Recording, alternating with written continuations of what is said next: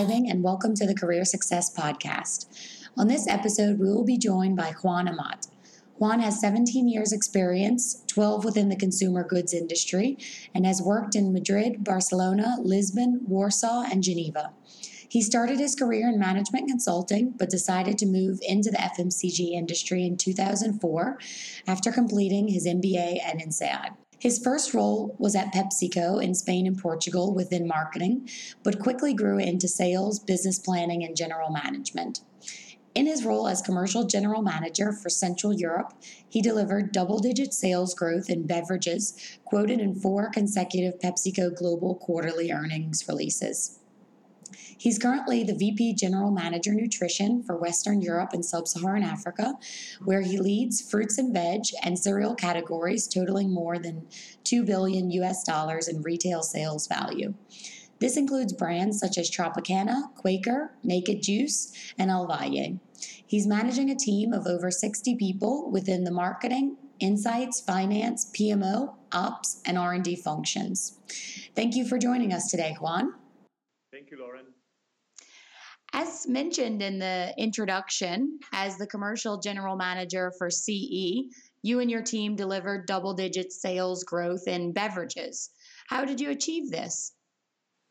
Yes, it was a great experience in, in Central Europe where uh, basically we needed to, to go for a very thorough diagnosis that combined a good understanding of what consumers were doing in the category and also a very thorough review of which were the key retail customers that were driving growth in the category. We put the two pieces of diagnosis together, and uh, with uh, good teamwork between the marketing and the sales teams and the synchronization of our action plan, we basically ended up focusing our energy in the consumer target that uh, was more important to us, and then also in the three retail customers that were driving 150% of the category growth in that geography. By putting together the plans at the right time, which was the beginning of the season uh, in this category, we ended up outperforming the market and allowing us to gain two percentage points of share on a consistent manner during three years, which allowed us basically to be some of the outliers in terms of performance in the total PepsiCo ecosystem. Yeah, and I think that that's a pretty impressive achievement. And I know throughout your career, it's always important to continuously, uh, you know, get these key achievements to keep growing and being promoted. What are some other key achievements that that you had throughout your career that you attribute to to this growth? Clearly, the numbers need to be there. It is true, though, that I feel that most of my achievements have to do with the impact in the way that the teams were working, both with internal uh, stakeholders but also externally. So basically, the, the key achievement that I feel have helped me continue to grow in my career has been shaping the teams that I led in the best combination of people that shared the passion for the vision uh, that we were going after and gave it all to make it happen. Uh, the scope has varied as I have moved quite a lot in terms of function and geographies, but the, rest, the essence of the recipe is the same. So that right combination of themes have happened when I was in charge of innovation and equity projects in marketing. It has been more about the cooperation with our field sales team when I was a sales director in Portugal. It has been more about the cooperations among business units when I was a finance director in the Iberia region.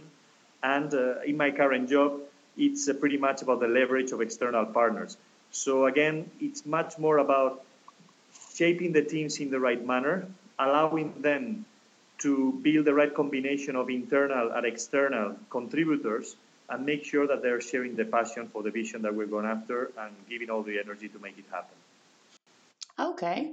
And discussing a bit about, you know, your teams and, and how they've helped you and, and your achievements um, looking a bit at, at talent management, what do you find are the biggest challenges of attracting talent to your team? In general, I, I am in a privileged position where I, I do have, uh, both internally and externally, tons of fantastic talent to, uh, to, to join the team. In general, it takes awareness, awareness of the work that we do, awareness of the great brands that we are uh, working on and the vision that the company has in this side of the business I'm responsible for, and also the overall ambition of uh, PepsiCo in terms of growth and, uh, and return to its uh, broader stakeholders, shareholders on one side, customers, employees, and also the broader communities in which uh, we operate. But as long as we are able to build this awareness, typically the responsiveness, I guess, both internally and externally, is phenomenal. Yeah, and how do you identify leadership potential during the interview process?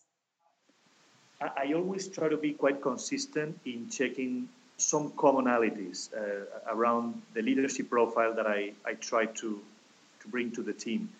They're very basic. Uh, on one side is really the energy and the ambition, uh, the willingness to, uh, to, to make things happen.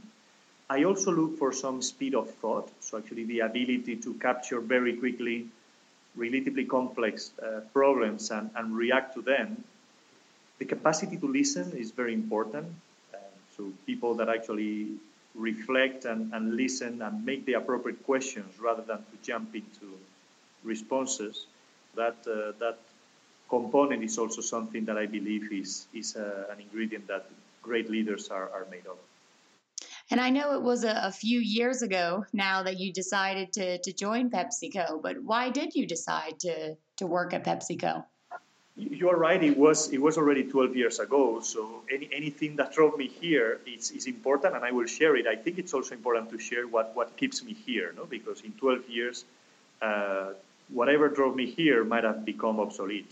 I was at the, I, I, was at my MBA at the time at INSEAD, and I knew I wanted to do marketing and I knew I wanted to do consumer goods.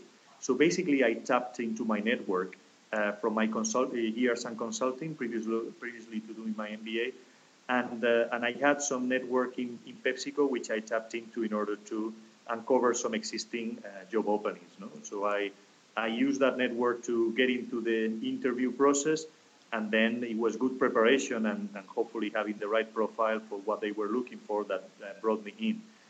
12 years after, uh, I have not stopped learning and, and having fun. And, and, why I stay is fundamentally for two, two topics the career prospects, which I do see as having no limits, and also uh, I, because I value the power of the network I have been able to establish and that I keep nurturing throughout these 12 years. So this is a network today that spans across the five continents and uh, almost every function in the company and I think that's something that uh, it's it's very important to allow me to be an effective leader on my on my day to day. Okay, well, thanks so much for for that insight, and um, let's shift a bit in terms of of the industry, the consumer goods industry. What do you see as as recent changes and trends in the consumer goods industry?